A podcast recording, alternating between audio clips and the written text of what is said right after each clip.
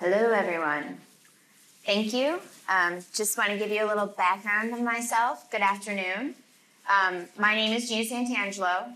I am a driven collaborator who thrives on partnering with various service lines to provide innovative solutions to the client. I've been in the real estate industry for almost over 10 years, um, and I began my project management career with JLL, um, building out office and retail spaces for primarily clients in the banking sector. I started um, with Acre Project Management last year to help sustain and grow their retail and industrial portfolio. Acre's been working with a cannabis client supporting renovations of existing facilities. And last year, they won cultivation licenses in various states.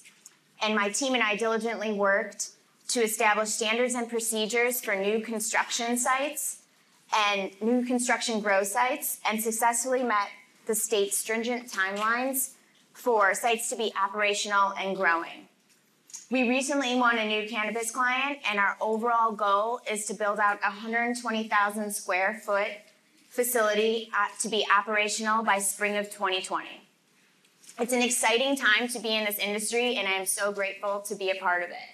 And without further ado, I'd like to introduce our speakers. We have Kevin Lea, uh, Wendy Berger, um, Kevin Li with Nurtured Spaces, and Dominic Sergi. Um, so if you guys would come up and introduce yourselves, and uh, you can begin. Everyone's got their gummies. And there should be brownies as well. I don't know, when we got kicked out of the first venue, maybe that That's was right, why exactly we couldn't right. come here. You can imagine that they're infused. You can have, That's see if right. the placebo These are all effect. non-medicated products today. That's right. Uh, you want, Wendy, you want to go? Great. Uh, Wendy Berger, I am the CEO and founder of WBS Equities, and we specialize in ground-up construction, renovation, and sale leasebacks of food manufacturing and food distribution facilities. About six or seven years ago, I made my first investment in the marijuana business, uh, thinking I would be a somewhat passive investor and thinking that I could help uh, particularly given my real estate expertise in getting a company up and running. And here I am today on the board of a publicly traded company op- with operations in 12 states across the United States, uh, and also now own five uh, properties leased to marijuana cultivators or dispensaries. So, two jobs now my day job and my other day job. Hi guys, I spent uh, Kevin Li here, CEO of Nurture Spaces. I spent most of my career in real estate, gaming, launching, M&A, and private equity. Uh, worked for Facebook under their old CFO for a little bit, and was CFO for a multinational money services business for the last few years. I've been investing in the cannabis space over the last nine years, mostly in small dispensaries in California. Over the last six months, I launched a co-working real estate company for the 95 to 96 percent of all the operators in California that are still in the black market. Dominic Sergi, uh, CEO of Clear Height. We do industrial, suburban office, and uh, cannabis real estate assets. Uh, and then co-founder and board member of Cresco Labs. Uh, one of our largest competitors is Wendy, sitting next to us. Uh, but we're also probably one of the friendliest competitors uh, right now. So we're a multi-state operator in 11 states, including Chicago, where both GTI and ourselves got our start. Awesome. Um, my name is also Kevin Lea. I am the president of Fuse Insurance Limited. We are one of the leading commercial insurance brokerages in Canada for cannabis operations with a focus primarily on business within Southern Ontario and especially within the Western Canada, British Columbia, and Alberta. So we, our business focuses on insuring cannabis companies from grow operations to retail to extraction and manufacturing, as well as auxiliary service providers, including uh, testing labs and equipment manufacturing as well. So we touch all aspects of the cannabis industry from the insurance side of things.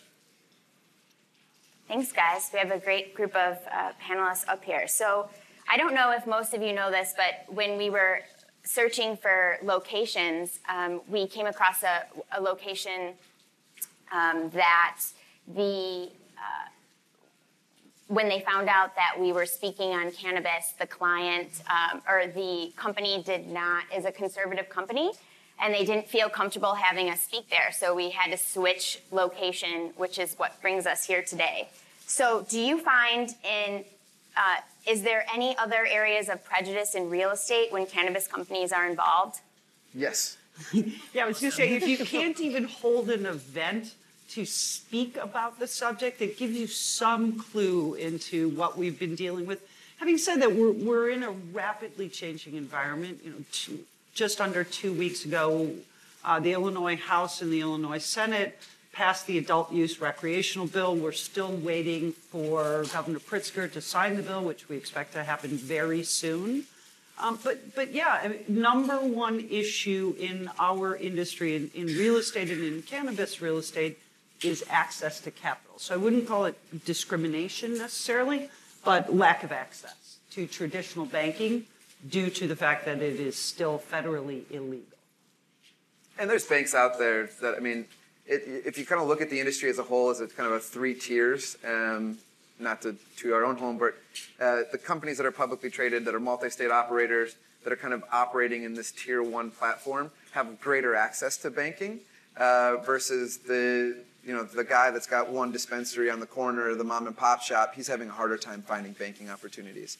Um, you know, when your balance sheet has $100 million sitting on it, banks actually want to do something with you uh, versus, you know, some other scenario. But, uh, you know, if you're trying to find a loan for your real estate, you know, if it's traditional real estate, you're calling one, two, three banks and you've got a loan, you've got to call 100 minimum, and it's usually some sort of state local bank.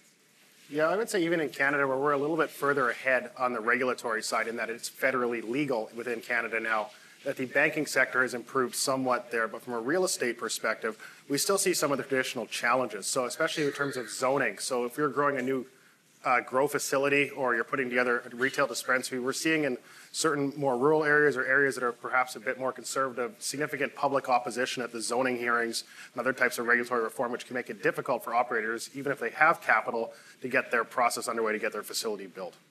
Yeah, like, I mean, difference in Canada versus here, the three of us break federal law every day, right? I mean, we are, absolutely could go to jail, but we won't. I feel very confident that I, that I wouldn't look great in all orange.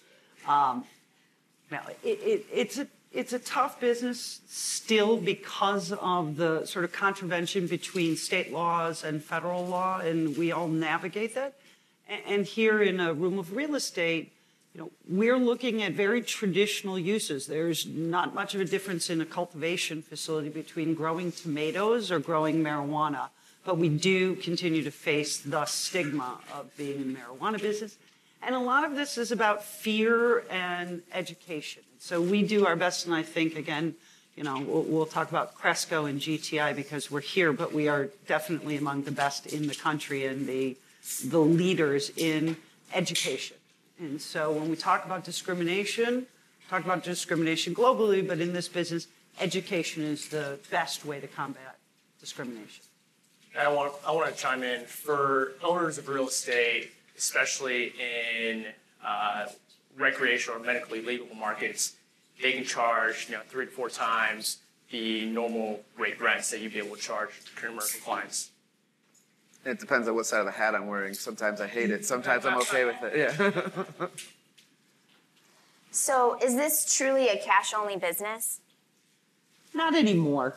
Um, and again, this is, there's a difference between large operators and let's let's stick with because most of us in the room are dealing with the large operators, except for on the real estate side with Kevin. But in general, our customers and our patients in our dispensaries and in most dispensaries are paying cash. But on the operational side of things, many of the larger players now have access to traditional payroll services, thankfully, so that we don't have to pay our employees in cash. Um, we can pay our vendors in because we have banking and depository relationships. But it is still largely a cash business. We face all of the risks related to transporting a lot of cash. And I think the thing that I'm most hopeful for in the next year is the passage of the Safe Banking Act, which will allow those of us operating in legal states to have broader access to banking. And really, safety is the number one issue with cash. There's some industries that have benefited. Nobody ever thought that um, while we're all using our phones to pay for things, that the safe industry would have a phenomenal six, seven, eight, ten years, which, you know, all of us have had to buy really large safes. So to tag on to that, then, do you see theft as an issue monetarily? So uh, we had a case of theft in Oakland where three guys with AK-47s and a big truck busted through the gate and shot everything. Didn't hurt anybody, didn't kill anybody, but uh, they were able to make off with about $600,000 of product. This isn't uh, a one-off scenario. This happens every single day. How long ago was that? Uh, that was about seven months ago. Wow. Yeah, that's bold. That is. Because the, most of the states, one, one way, one reason that theft is not as much of a problem on a day-to-day basis, um, every state is different in their regulations, but every state requires enormous amounts of security inside the facility, outside the facility. Uh, when I first got into the business uh, about 10 years ago, I toured a facility in Colorado, and pardon the expression, but when I asked about security, you know, how do you, how do you handle this? They said, well, the general rule is you cover everything from lips to assholes. So, uh, a lot, a lot of cameras and a lot of monitoring of, of activity inside and outside Yeah, we, we've had we've had no theft. Um, even our facility in Pennsylvania is next to a prison, uh, which is kind of we kind of feel bad about, right? Because there's the social equity component of this industry. Uh, that you know, we actually started a program called Seed, which is actually helping people here, specifically in Illinois, um, expunge their cannabis-related charges, right? Because I mean, there's people in jail. There's literally people in jail next to a facility where we're growing weed legally, right? So you have this dichotomy that you're trying to undo, and I think it's our responsibility as operators uh, to try to help that conversation and move that along.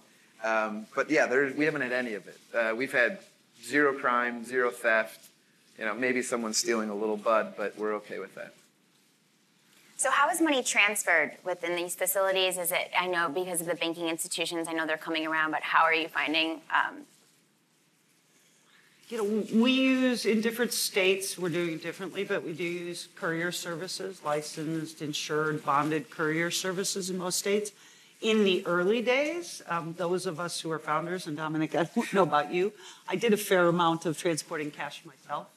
Um, and, then- and there's nothing illegal about it, but it was, uh, we as founders did not want to put any of our employees in jeopardy, and so we were doing some of the cash transport in the early days. Um, today, Yes, similar, right? I mean, uh, early days. Today, I mean, most of it's done, and I'm Kevin. I'm sure you can see it in both of you guys. It's all done through electronic transfer. Um, we've got traditional banking, so the horror stories you've heard on CNN or Colorado or anything like this, they just don't exist anymore. I mean, six years ago, I was whispering the word, you know, marijuana to a, a mayor, and now it's they're asking me, hey, how do we get one of those stores in our town? Right? So. One of the interesting bits in terms of the security piece as it continues to evolve is once the banking side's taken care of, and you're not moving tons of cash all over the place, it actually becomes product security. If you imagine, um, you know, a, an eighth of cannabis is worth approximately, it's going to be in the Illinois market likely in the neighborhood of probably 40 to 60 dollars, and it's going to be in a little package, maybe like this big. Think about how many of those you can fit inside of a semi truck.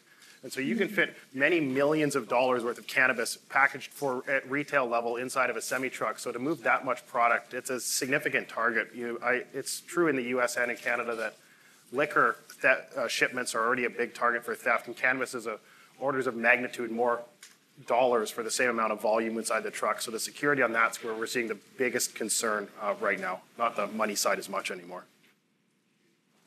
so when and how do you see government agencies changing their tune on funding and tax incentives for the cannabis industry? They're doing it every day.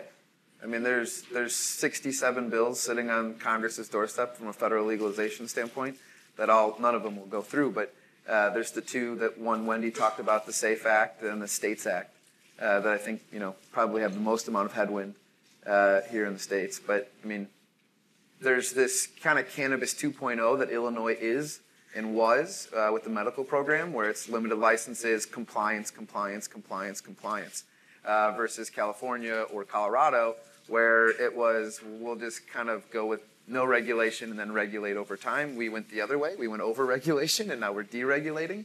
Um, and I think that's why actually Illinois is the first state to have legalized uh, adult use recreational cannabis through the legislative process. So I'm learning way more than I want to about states and regulation, but uh, every other state has done it by ballot initiative. So actually, we all as citizens went to the polls and said, "We're going to go vote for this." This was actually legislators, your congressmen, and your um, you know your state reps that are actually voted this into law. So it's pretty cool. And, and I think that other states will follow Illinois' Yeah. model is what we're very hopeful of. Hopefully, that's the only thing that they follow. So, uh, Kevin, and we have two Kevin Lees, as you're aware. Um, so, we're lucky to have two Kevin Lees. Uh, what type of this is for Kevin Lea on the insurance side of things. What type of changes have you seen with insurance companies now that Canada is legal in um, cannabis is legal in Canada? Well, the first change, of course, is now we actually can get insurance for cannabis operations. Previously, it was very limited to just the medical grow programs. Canada had a nationally run uh, medical cannabis program um, since about 2004. So they, we had some limited insurance for that. But with the explosion in growth for the recreational side as well as the medical side, uh, it's seen a huge impact on the insurance industry. One of the things that may be surprising is that to learn is that Canada's market, especially the large growers and the large licensed producers, are actually focusing their efforts outside of Canada in that Canada is recognized as a premier place to grow cannabis because our regulations for growing it are broadly the same as the regulations for producing pharmaceuticals. And because of that, the cannabis product can then be shipped to countries that have legalized medical use, uh, like uh, Switzerland and Germany. Uh, and other EU countries, and then down into South America a bit, and then down into Israel as well. And now those countries are starting their own grow programs for the medical side, but the demands from the patients there are nowhere near what their domestic supply can meet. So Canada's been sending that off. So now we're having a huge impact on the insurance side of working on international cross-border operations. We're, we're treating it like the large-scale manufacturing of pharmaceuticals. So the insurance piece becomes very, very complex.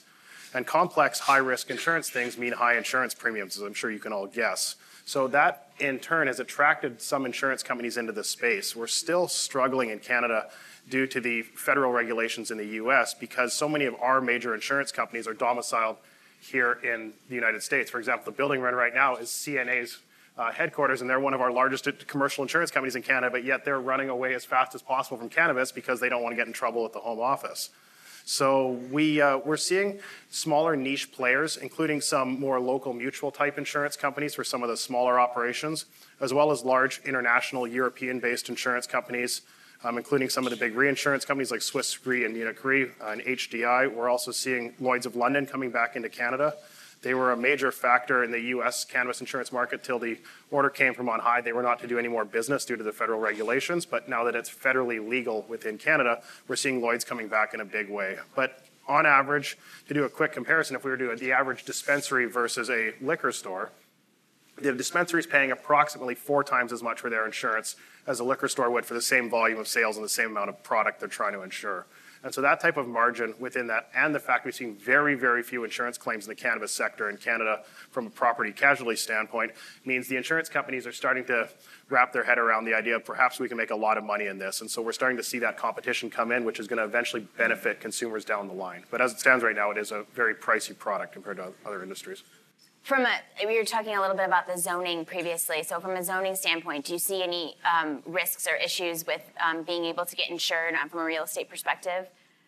I'm sorry, can you repeat that? So, uh, we talked a little bit about zoning earlier and uh, b- before we started um, the panel, and we were saying that, you know, different real estate um, uh, properties have different zoning. So, agricultural versus um, an industrial is a different uh, type of uh, you ha- licensing property. So, do you see any issues or risks with an insurance, or how? What are the differences with those types of? We're not seeing the insurance side of it necessarily come into play on that level, but what's happening with these zoning difficulties, whether that is mandated license separation in terms of how far apart dispensaries can be, whether that's local challenges to having grow facilities in a, a rural area or an area that's closer to residential, it doesn't necessarily affect the insurance side, but has a significant impact on our clients because if their licensing process is delayed for weeks or months, or even in the case of some of ours now, several years as a result of zoning and other licensing driven challenges, that's a significant impact on their cash flow if they've already gone and purchased land or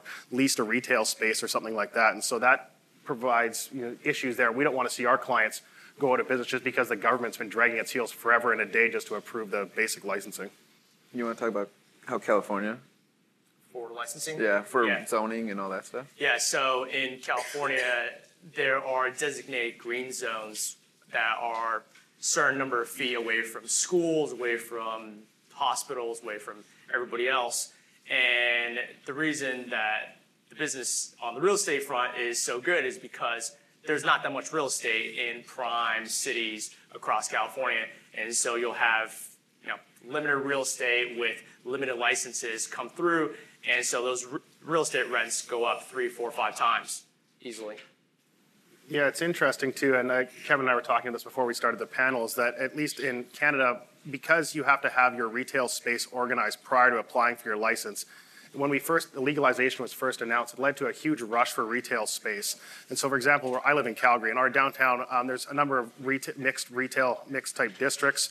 And so we saw literally dozens of storefronts snap up, but we have a mandated 150 foot separation between stores in Calgary. So when one store would get approved, it would wipe out the, the applications of eight other stores in its surrounding area. But at that point, all those eight other stores had already leased the space from a from the retail um, landlord, and they're they're now stuck with a space they can either turn into maybe a sell you know cannabis related accessories or try to run a different type of business. But given that that's some of the choicest retail locations in our city, paying top rent on that for over a year and then finding out you're not going to get your license and there's no chance of appeal is a very tough pill to swallow in terms of those types of rushing into those spaces. So, how can you forecast the supply and demand in emerging markets, like medically and recreationally? In terms of product or, or the real estate demands? Um, right. Well, in more space needs. So, also if you're you're getting cultivation and dispensary license. in Illinois is a perfect example. At the moment, we don't know, you know, we know the substance of the bills that passed in the House and Senate.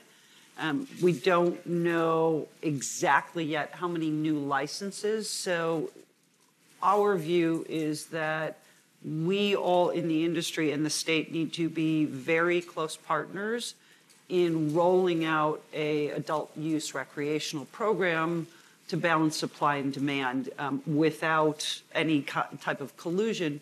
And the example there is what's happened in a state like Oregon, where they've issued licenses like toilet paper um, and driven the wholesale prices down. You know, you know, and sort of on a pound level, if we started a couple of years ago in Colorado at something like $3,500 a pound on the wholesale, now five, six hundred dollars, and in some cases less, less wholesale. So balancing supply and demand, and, and the way that translates into real estate, this, our view is the state needs to be very careful in issuing new licenses so that we do not flood the market with supply. And I think it is the responsibility of companies like GTI and Cresco um, to be in continuous dialogue with the state, which we are in all the states we operate in, to help to try to balance that. But there, there is a feeding frenzy right now in real estate. Feeding frenzy both on on the retail side. There we are creating the only demand for new retail, right? Who else? I mean, this should be a great market for those of us who are trying to open dispensaries. But there is this thing called the marijuana premium or the marijuana penalty, however you want to talk about it, where all of a sudden landlords get pun not intended, but get a scent of, you know, that we're all swimming around and charge us the marijuana premium. And that happens on the retail side and on the cultivation side. I don't know how much, I've talked about this in a, in a couple of different states. There will be new demand for cultivation.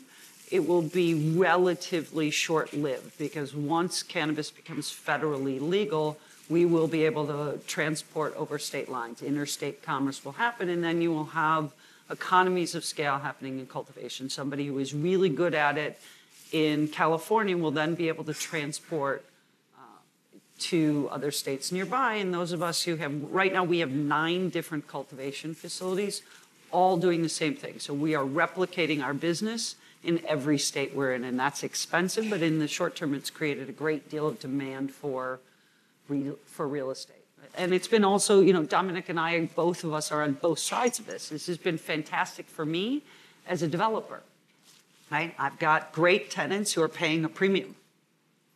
Fantastic situation. I would say it's the corner section of you know regulation, the operators, and patients or consumers, um, and how you make sure that that, that three-way intersection is appropriately done.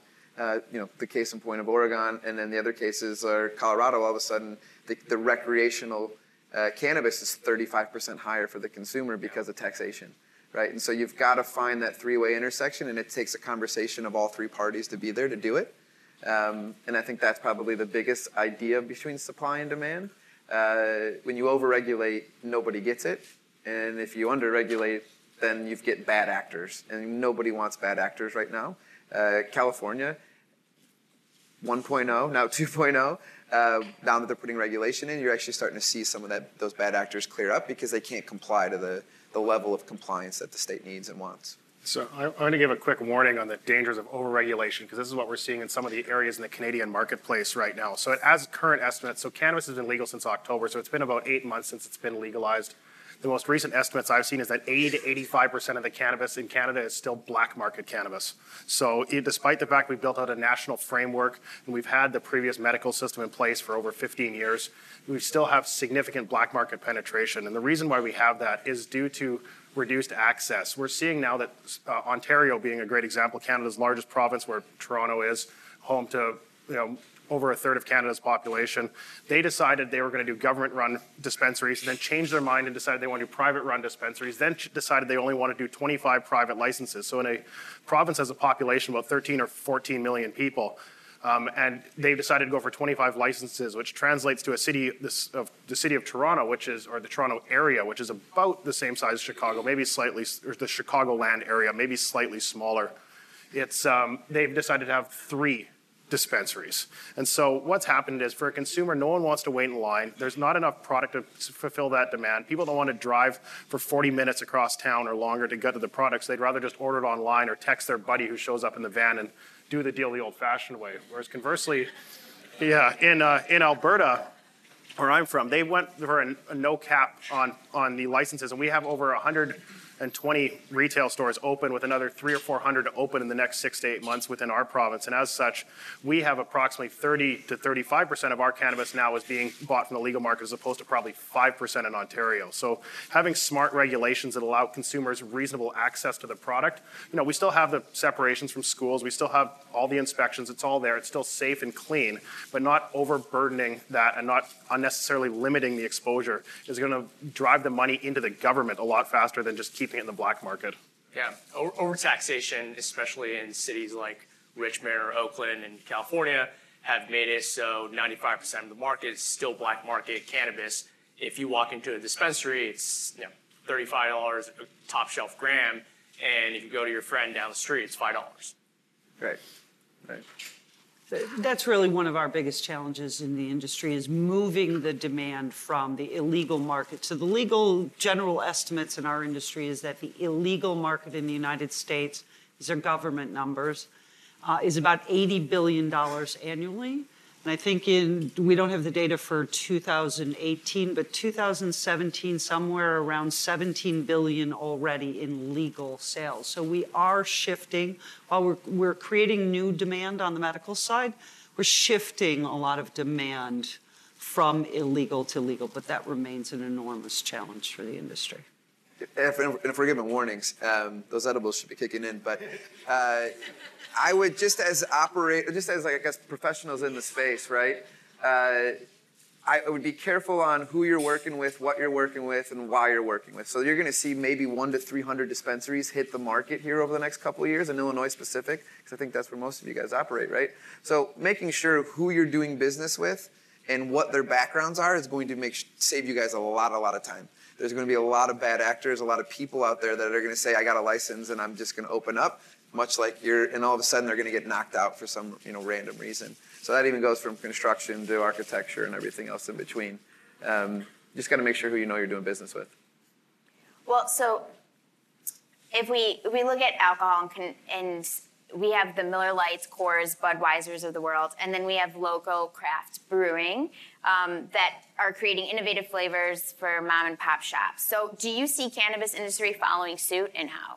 Oh, yeah. I- Today, roughly, and this is industry data, roughly 51% of all products sold is good old fashioned flower or weed, which means that 49% is not. So we're seeing enormous growth in beverages. So cannabis infused beverages, we're all used to sitting around and sipping. It's something we're comfortable doing. Um, everything from you know chocolates, gummies to popcorn, ice cream. Um, now a lot of gourmet products. We're seeing a lot of chef-driven, celebrity chef-driven products. I think Cresco's got a really extraordinary partnership with great products.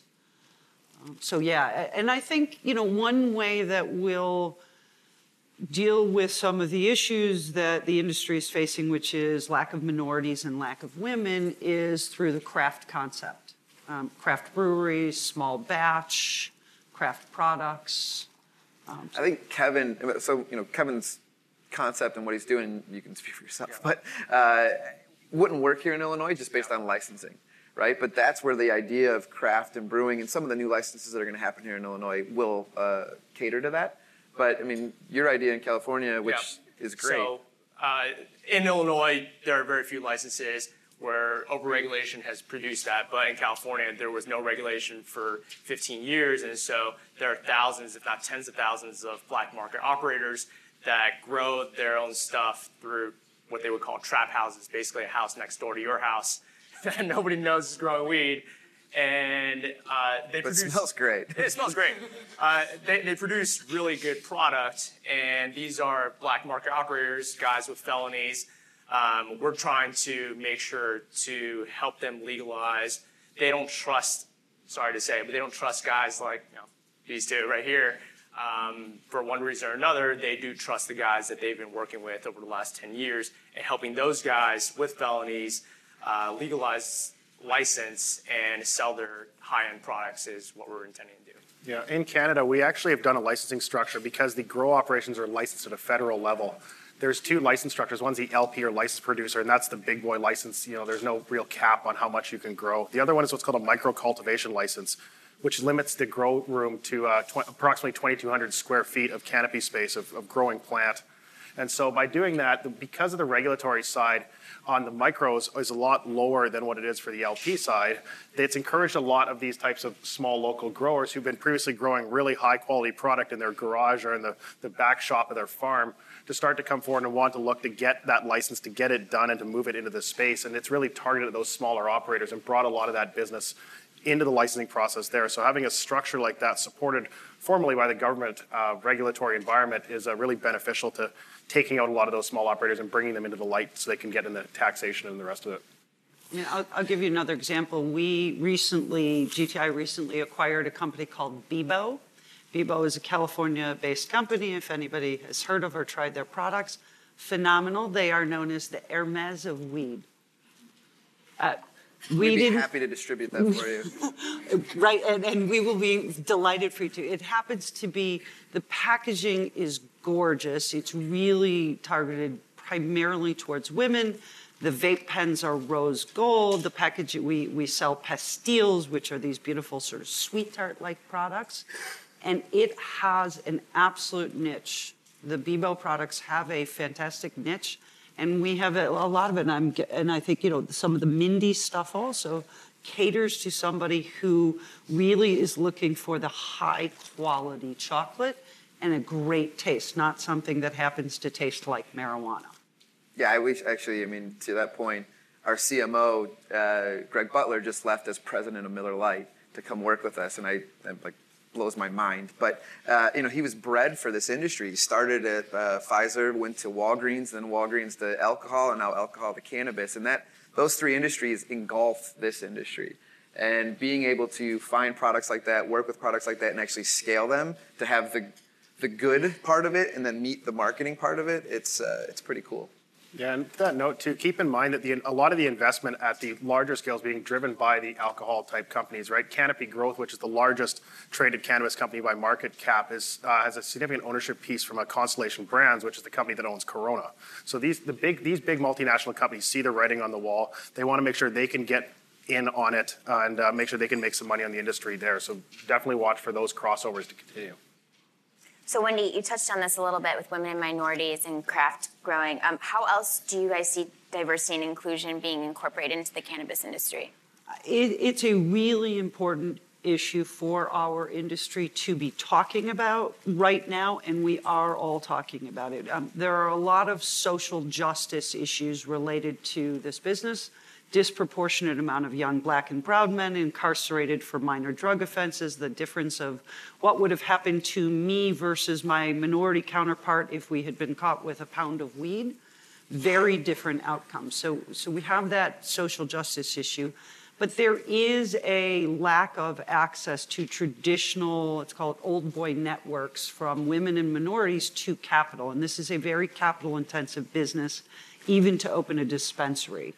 Um, and so it isn't that there are we started Illinois Women in Cannabis, which is a non for profit, six years ago. And the idea of it was to encourage women to come into this business.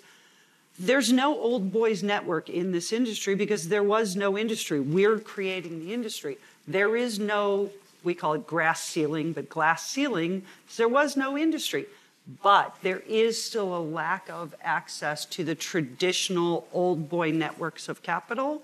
So it is the responsibility of companies like all of ours to open those doors. And we're doing it, we have sort of a seven pronged approach, and that involves education, privately funding minorities. This is something that as a company is really important to us. And again, Dominic can add to this because I think Cresco shoulder to shoulder with us in feeling and believing and living the responsibilities that come along with being leaders in this industry. So it's a major problem. There are, if you look across the landscape across the United States, very few minorities, very few women. Um, across the entire industry in leadership positions. We're very proud of our company. 48% of our leadership team is women. But if you really look around, um, very few companies owned and operated by minorities, by women, and, and we'll help with it. And I think Illinois is putting together a really good program and the foundations of a really good program to provide access. But it's really our responsibility to right some of these wrongs and, and to educate and to help grant access to the industry. Yeah, half our employee base is female. Yeah, it's it's absolute the forefront of women and minorities. Even though if you look at our management team, it wouldn't say that, but uh, it is it's embedded in us. And what area? Oh, go ahead. Oh, sorry. I, I also think that, th- and, and this is one of the reasons we started Illinois Women in Cannabis. This is a business where compassion matters. Um, we are treating very sick people, and whether that's through the medical programs or adult use recreational, many people are using our products to treat very serious illnesses, everything from mental illnesses to chronic conditions. Uh, and so we believe from day one compassion matters, and not that men are not compassionate, but we think that we're perhaps a little bit more naturally compassionate. What about unionizing workers? What are the skills of these laborers that would maybe require a union? First of all, is anybody in the union here? Just a quick show of hands. No, I don't want it. But it's going to happen. So in in New York, we are going to have to sign labor peace agreements. We have no choice. Um, we we're in Pennsylvania. Uh, the union came and knocked on our door, and we said, "Come on in." And not a single one of our employees had any interest in joining the union. So it's about the relationships we're creating. You can imagine that a lot of people coming into this industry are coming in because they're passionate about the plant. They have some connection to the plant. It's And- amazing. yeah, I mean, it's really absolutely amazing. We've got people driving hours upon hours just to come to work and enjoying it and wanting to do it um, because it is the, the passion of the industry. But the, but the unions are coming, and it will. We all feel that if our employees want to unionize, go ahead. But it, it, I think it disadvantages an employee and it will certainly cost them more money than having the direct relationship with us. But we're, we're not, we're not welcoming, welcoming them through the doors, but the doors are open. Yeah. We'll have the conversation, but I don't think, it's going to be state by state as well. So um, th- these are the fun, some of the other fun questions for me because I uh, work in construction with the cannabis clients, and I know that a lot of their uh, challenges right now are deciding whether they do in grow, indoor grow versus greenhouse. Um, what are the benefits of indoor grow versus greenhouse, and what are some of the drawbacks? greenhouse, you can produce a lot more product for a lot cheaper because you have sunlight, especially in California. I'm not sure about in Illinois. Um, indoor grows, uh, you have to pay for very expensive real estate, very expensive electricity. Um, the product that normally comes out from indoor grows are a lot higher than greenhouse on a, an average basis, but that's changing very rapidly. So a lot of what we measure is yield per plant. I'm not a greenhouse expert at all, um, but yield per plant is really what matters there. In whichever environment, you're going to get yield per plant and the lowest operating costs. Dominic, do We you operate Yeah, we've got both. And actually, here in Illinois, actually, W. O'Neill built both of those facilities for us. But um, it depends. Actually, there's some strains that actually want to be in a greenhouse, and there's some strains that have never seen the light of day. They were actually made inside, born inside, and want to be inside. Um, so we're seeing success on both sides and making sure that you've got the right balance between the two. And if I could grow it outdoors, it'd be even cheaper. Yeah. Well, that, that's kind of to that point, though. That's an interesting side of the industry because, as to what Wendy mentioned earlier about the move towards beverages and other extract-driven products, um, if eventually the outdoor grows become more and more viable, if you're throwing it in the extractor just to pull out the THC or CBD to turn into other products later on down the road, perhaps the initial quality of the flower doesn't matter as much, and that's where that outdoor grow can come into some significant economies of scale for your operation. So when that, as that becomes more and more legalized, I would expect to see quite a bit more that as the market continues to shift towards a consumables versus smokable product. So, from a um, HR perspective, companies that have offices in multiple states where cannabis is legal, as well as states where it is not legal, do these companies have internal rules and regulations for their staff's consumption of cannabis that change depending on each state laws, or are the policies the same for all? In general, we follow state law. We don't encourage consumption in the workplace. In Just like fact- you wouldn't with alcohol Right. or any other drug. You know, we're not sitting around smoking joints and everybody is not high all day.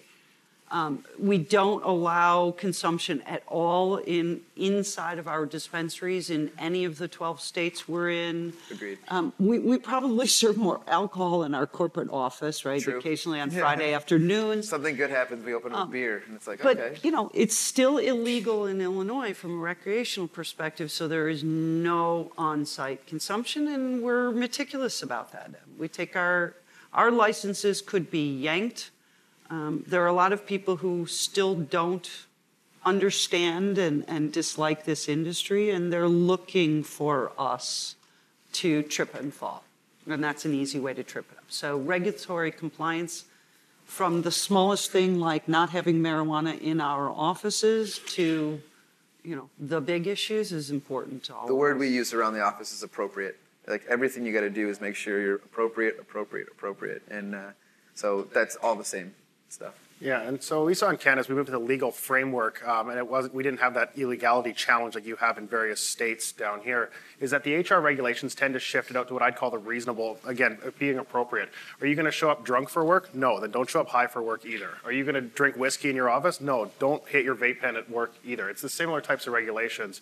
And we see companies that are more safety focused, whether in the oil and gas sector and construction or other areas where people are operating machinery, to take a more stringent stance on usage of cannabis prior to prior to being at work, whether some of them are 72 hours. I know that Transport Canada just released their new revised guidelines. It's now 28 days for pilots before they're to use cannabis before they're able to report for work, which of course for most pilots means effectively don't use it at all. But you know, we've seen companies take a relatively reasonable approach to this and balance the freedom of the employee and their ability to do what they'd like to do on their downtime with the safety required needs and the work performance needs at the office. It just uh, makes makes the most sense to do it that way. So, so having said that, though, there are some real complexities with this that, and so we're all promoting marijuana as a pathway off of opioid abuse as one, as part of the solution. So if we're saying to someone, we, you know, we think it's healthier, less addictive, better for you to be substituting cannabis for an opioid, we have to be willing to deal with those consequences at work, right? We don't condense, condemn someone now for taking an opioid right before they come to work or taking opioids during the day. So there's some challenges that we all have to think about and be prepared to deal with um, when we're talking about using marijuana as a substitute for um, another. But I'm glad we're having the conversation. Yeah. I mean, when we started, it was we said we were going to drug test our employees. That was 24 hours later. We decided that was a dumb idea, but uh, it was, we wouldn't have been able to hire anybody. But that, I mean, that's where the mentality was six years ago, right? And so now that you've come fast forward, this is a topic of conversation. So it's uh, it's a good one to be had. So, in the states where it's become recreationally um, approved, do you see any um, companies or, ta- or have there been any studies where companies are concerned about loss of productivity in those areas? No, not at all. Yeah. This is not the skunk weed of our youth, also. Um, we're talking about very different products and products where you can really customize your experience and treat different ailments with different strains. We grow something like 75 strains on a regular basis, uh, guessing you guys somewhere around there, and really starting to do the research and understand how to target specific products for specific conditions. We've seen stress and anxiety go down, Yeah. and eating go up. A lot of snacks. I, I would argue, yeah. I would argue that you know, let's be realistic. There's a lot of cannabis consumed in Illinois right now. Like that's, that's like, and so people are going to be you know smoking and going to work. It, it, and that type of productivity effect, yeah, that's probably already happening for those people in those positions. But to Wendy's point beforehand, if those people are coming down off of opioids, if they're finding more effective pain management tools, they're likely to be more productive at work if their pain is effectively managed. If they're able to see the medical benefits of cannabis. So I think at the end of the day, having that be available to the consumer and knowing exactly what they're getting with the products because it's all regulated and tested appropriately is going to be a huge win for all of us. I think that's a good point. Um, I'd like to open it up now to questions um, from the audience. If um, we have any questions, there'll be a microphone coming around. Does anyone have any questions? I think we have one in the back.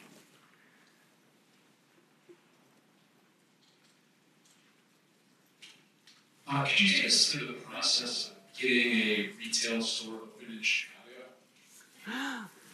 I think we'd love to take you through the process. We have no idea what the process is. Uh, We, we assume so. The state regulations that we think will ultimately become the law um, are largely silent, which means they're left to each municipality to determine their own zoning issues. We believe in the city of Chicago, it will be special use permits. Um, we don't have the temperature from all of the aldermen yet. So unknown. We're all scram- literally. So the way it's working in Illinois, simplified, is that those of us who are licensed medical dispensary operators will get. So if we have five dispensaries, I think we get five new licenses to open adult use recreational stores. And there's some rules about where they are and where they can be based on where you are now. It's a feeding frenzy right now. We are all running around trying to figure out where we want to be and where we can be. And we have no idea what's going to happen. And Dominic, if you have any better Uh, it's insight. Spot on, right? Yeah, there's if, to say there's a roadmap. We try to take normalized industry and bring it into this industry, uh, and so whatever that would be, then it is. But we get roadblocks and side blocks and rear-ended at every turn. Uh, so you just got to be nimble and make sure you're going through it. So it's not it's not a whole lot different than any other um, you know licensing or ZBA process, but uh, you just get whoever the alderman has you know had a bad pickle that day. You got some other thing to worry about. So We assume there will be, uh, the, the regulations are silent on this, but they were there with adult, with medical. We assume we will have things like a thousand feet from schools, churches, religious institutions, um, not within some distance of each other, but totally unknown, and we will do what's led Cresco and GTI to be leaders in the industry, which is put our heads down and figure it out fast. It is funny because I remember getting into the cannabis industry and thinking, God, this is going to be so much fun and so easy. It's neither, but it is fun. I should say it is fun. It's just not easy. Yeah. Any other questions?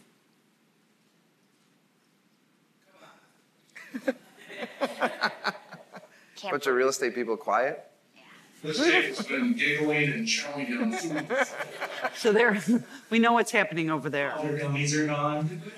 I just had a quick question. If it becomes federally approved and it is outdoor growing, do you see that tobacco companies getting into this business?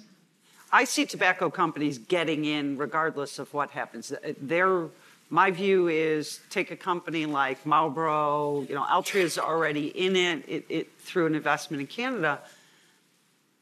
You, my bet, Marlboro has their marketing, their branding, their packaging, everything done, and the minute the the change is there, they are in and ready to go. They know how to distribute controlled substances at scale. They know how to produce at scale and distribute at scale. This is Prohibition 2.0 in every way. Know, want to add anything? Uh, I'd, say, it depends. Uh, it depends on what federal legalization looks like, right? And so, if the States Act come in and uh, the federal government says we're really not going to do anything, we're going to govern it like we govern alcohol, and you start having less intercommerce happening, um, you're going to see different things happen. And I think what GTI is building, what Cresco is building, is really building a house of brands so that we're really becoming consumer packaged good companies than we are anything else. So wherever regulation ends up, you've got big alcohol, big tobacco, big pharma, or CPG that are going to come in and either A, buy or will compete against. Yeah, and the other thing to keep in mind too is the market is not just Canada and the U.S. It's a truly global market, and the cigarette and tobacco companies operate globally. And so, with the pending legalization in Mexico and Colombia and Israel, not too far behind either, and a, probably a bunch of EU countries as well, we're going to see them pushing their brand profile and presence in those countries in the cannabis sector as well to try to capture that market for sure. And then, if and when it becomes federally legal in the U.S., bring that expertise back from abroad uh, to the home home country.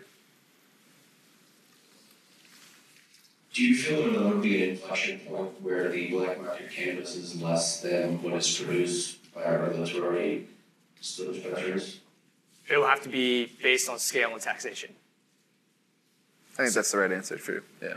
So for licensed operators, if they can grow at scale at a price that is significantly lower than what black market operators can grow at, and the taxation is ridiculous, like in California, it's 40% right now in some cities, you're not going to be able to compete on a license basis at 40% tax rates. I agree. We also need to see, and this is an issue we're having in Canada with our black market, is a some willingness uh, from the regulators to crack down on some of the black market operations. So in Toronto and Vancouver, we still have illegal dispensaries operating, sometimes maybe only a few blocks away from a government-run licensed retail store. So until the government and the zoning boards actually take that action to really crack down on and thus reduce some of the access and provide further hurdles for consumers to get to the black market sources, it's going to um, only continue to encourage that because of the taxation issue, as mentioned. So, um, our governor and Illinois politicians, uh, pushes through based upon some pretty eye-popping estimates for tax revenue. In the states that you're operating now, uh, for recreational marijuana, has the hype, have, have the revenues actually lived up to the hype? Colorado has a billion dollars of marijuana revenue over the last year, so And we're five times larger than they are. Yeah, I mean, I think Illinois will be a $2 billion market fairly quickly.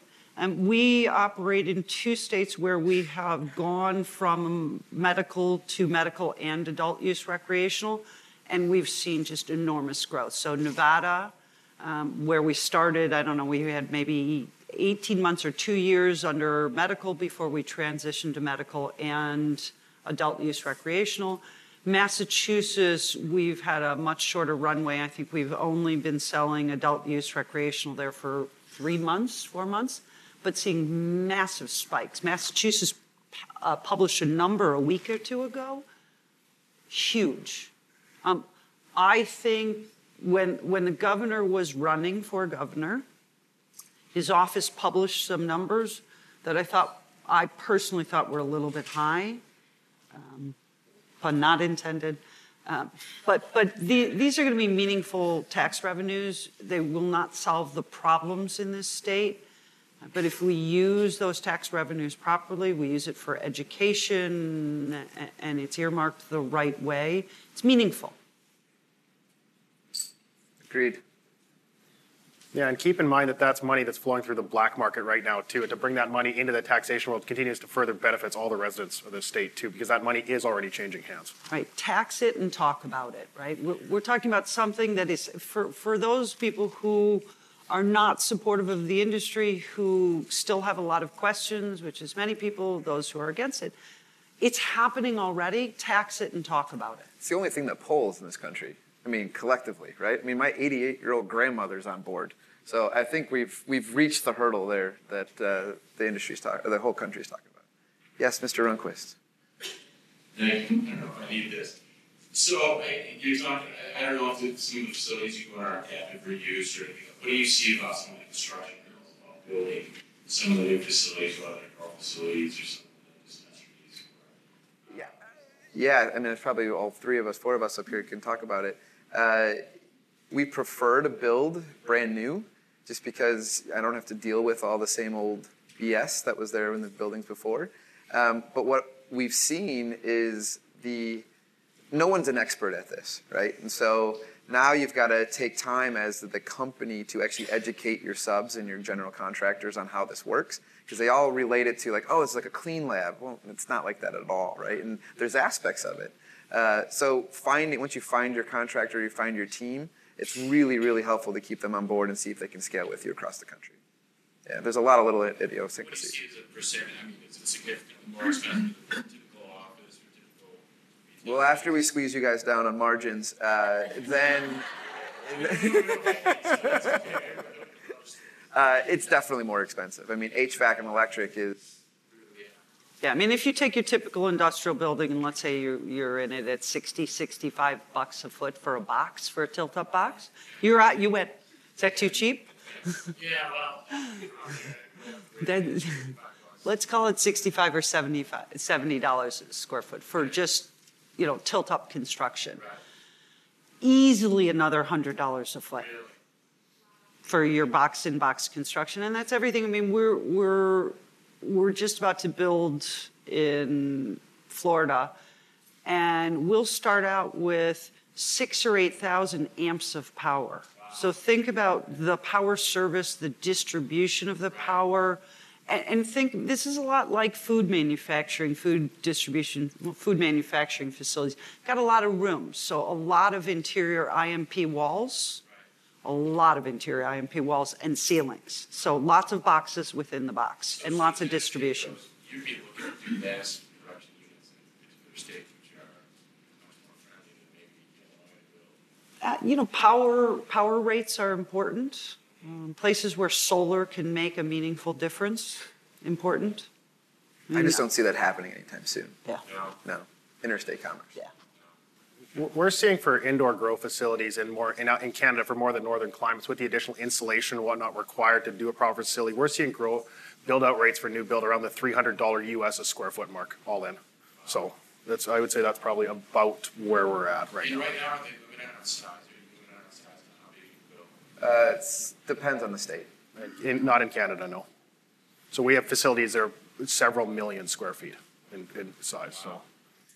You know, part of this is how fast can you get in and start your operation without knowing how to forecast demand, right? We're, we're starting, you have absolutely no idea what it, what the demand in a particular state is going to be under, particularly under medical programs. You don't know how many patients are going to sign up, at what rate. Every state, so for example, when Pennsylvania rolled out their program, you were not allowed to sell flower. So no actual smokable weed.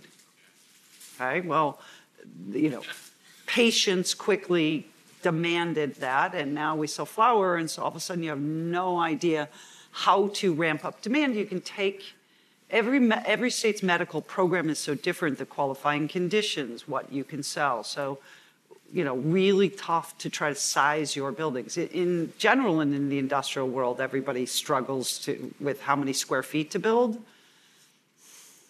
Add on no history of demand to that, and you throw a dart.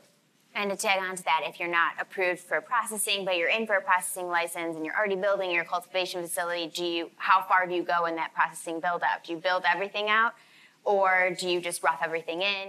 So it's, it's, in what size do you do? Because there's different type of stoves depending on what type of processing and, and extraction you're doing. One of the more interesting trends we've seen in the construction side in Canada um, is what eh, not just box in the box, but actually literal boxes in the box. So taking shipping containers effectively that are kitted The out pods. with pod, as a pod style structure with their own inherent HVAC systems and whatnot, and dropping them inside an industrial warehouse, so that you're not as concerned about the exterior construction of the building. That it can be you can reuse an existing space and build those pods and pods and pods, and it allows the operators if they want to start and get licensed, maybe they start with five pods or 10 pods inside, and they may have space for 50, but they'll start with 10, actually start getting some product out the door, then use those profits to buy more pods and then scale up their operation from there, as opposed to building a brand new giant facility from scratch and having to have that, those capital access issues, plus just the time delay of having to do it. And we've shipped pods from state to state, right? Well, start, it- start in one state with a pod, build your grow around it, ship that pod to another state. Question back there. I can project. Um, you made mention about the complexity of forecasting demand. Do you guys have models you're using to try to do that as markets start to open?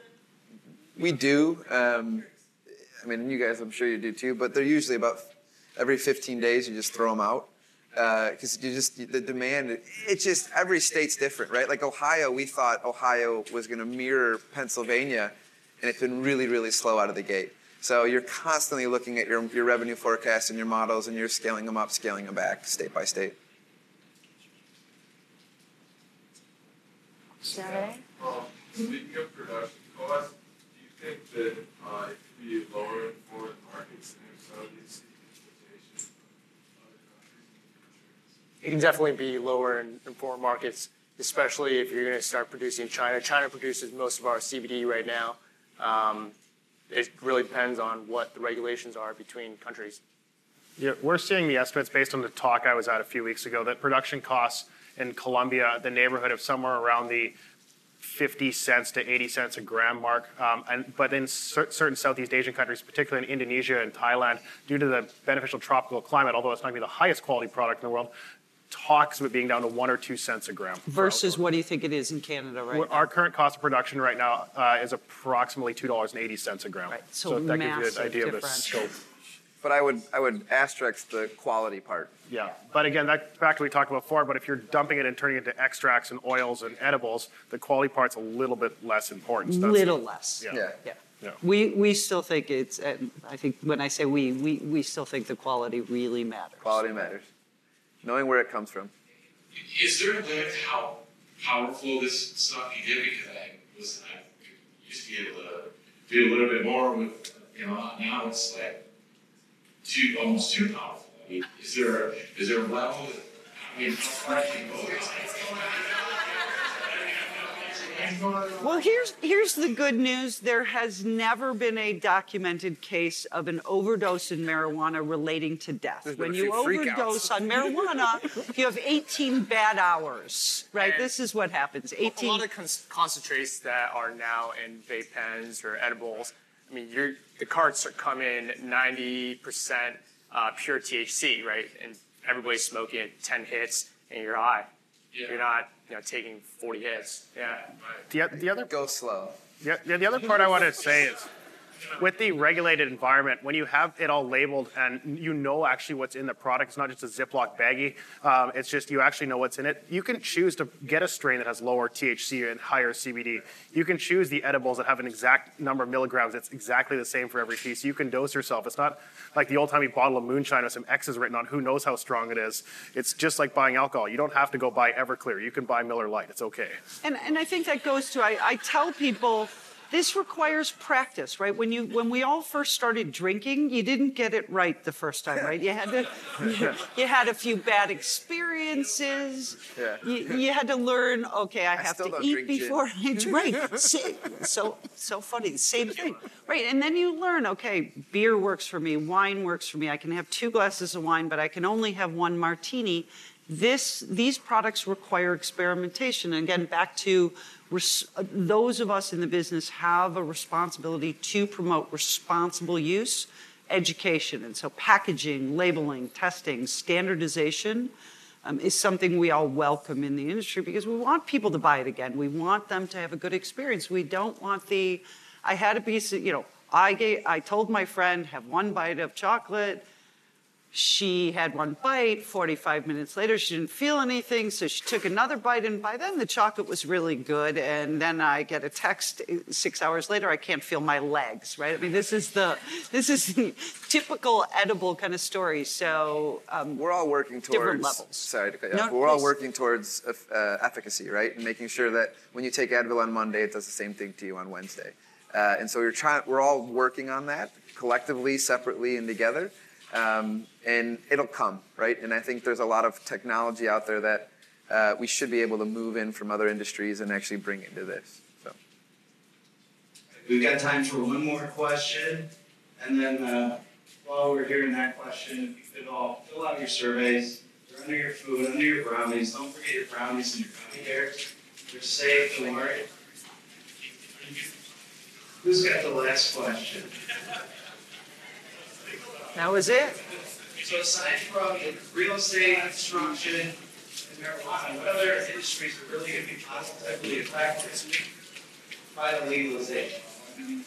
You know, I think all the ancillary industries, this is a brand new business that needs the same support services that every other new industry has. And, and that's everything from marketing firms, packaging companies, labeling, testing, so testing equipment, um, companies like Mettler Toledo, who makes scales and testing equipment. Brand new industry. Every uh, other great example, Scotts Miracle-Gro, old line company, bought a, company that just makes fertilizer for ca- cannabis cultivators. Yeah, So- even even things as simple as like point of sale systems and whatnot. You know, it's if you're opening a business, what do we need, right? We need all the HVAC and electrical work, manufacture all of that. We need the trucking side of it to transport cannabis here, there, and everywhere. The you know, packaging, every point of sale systems, retail displays, safes and vaults for sure. Another major one. It's it touches all industries. There's no industry I can think of that wouldn't be affected by cannabis being legalized on this. And jobs, jobs, jobs. Thank you, everybody. Thank you. Thank you.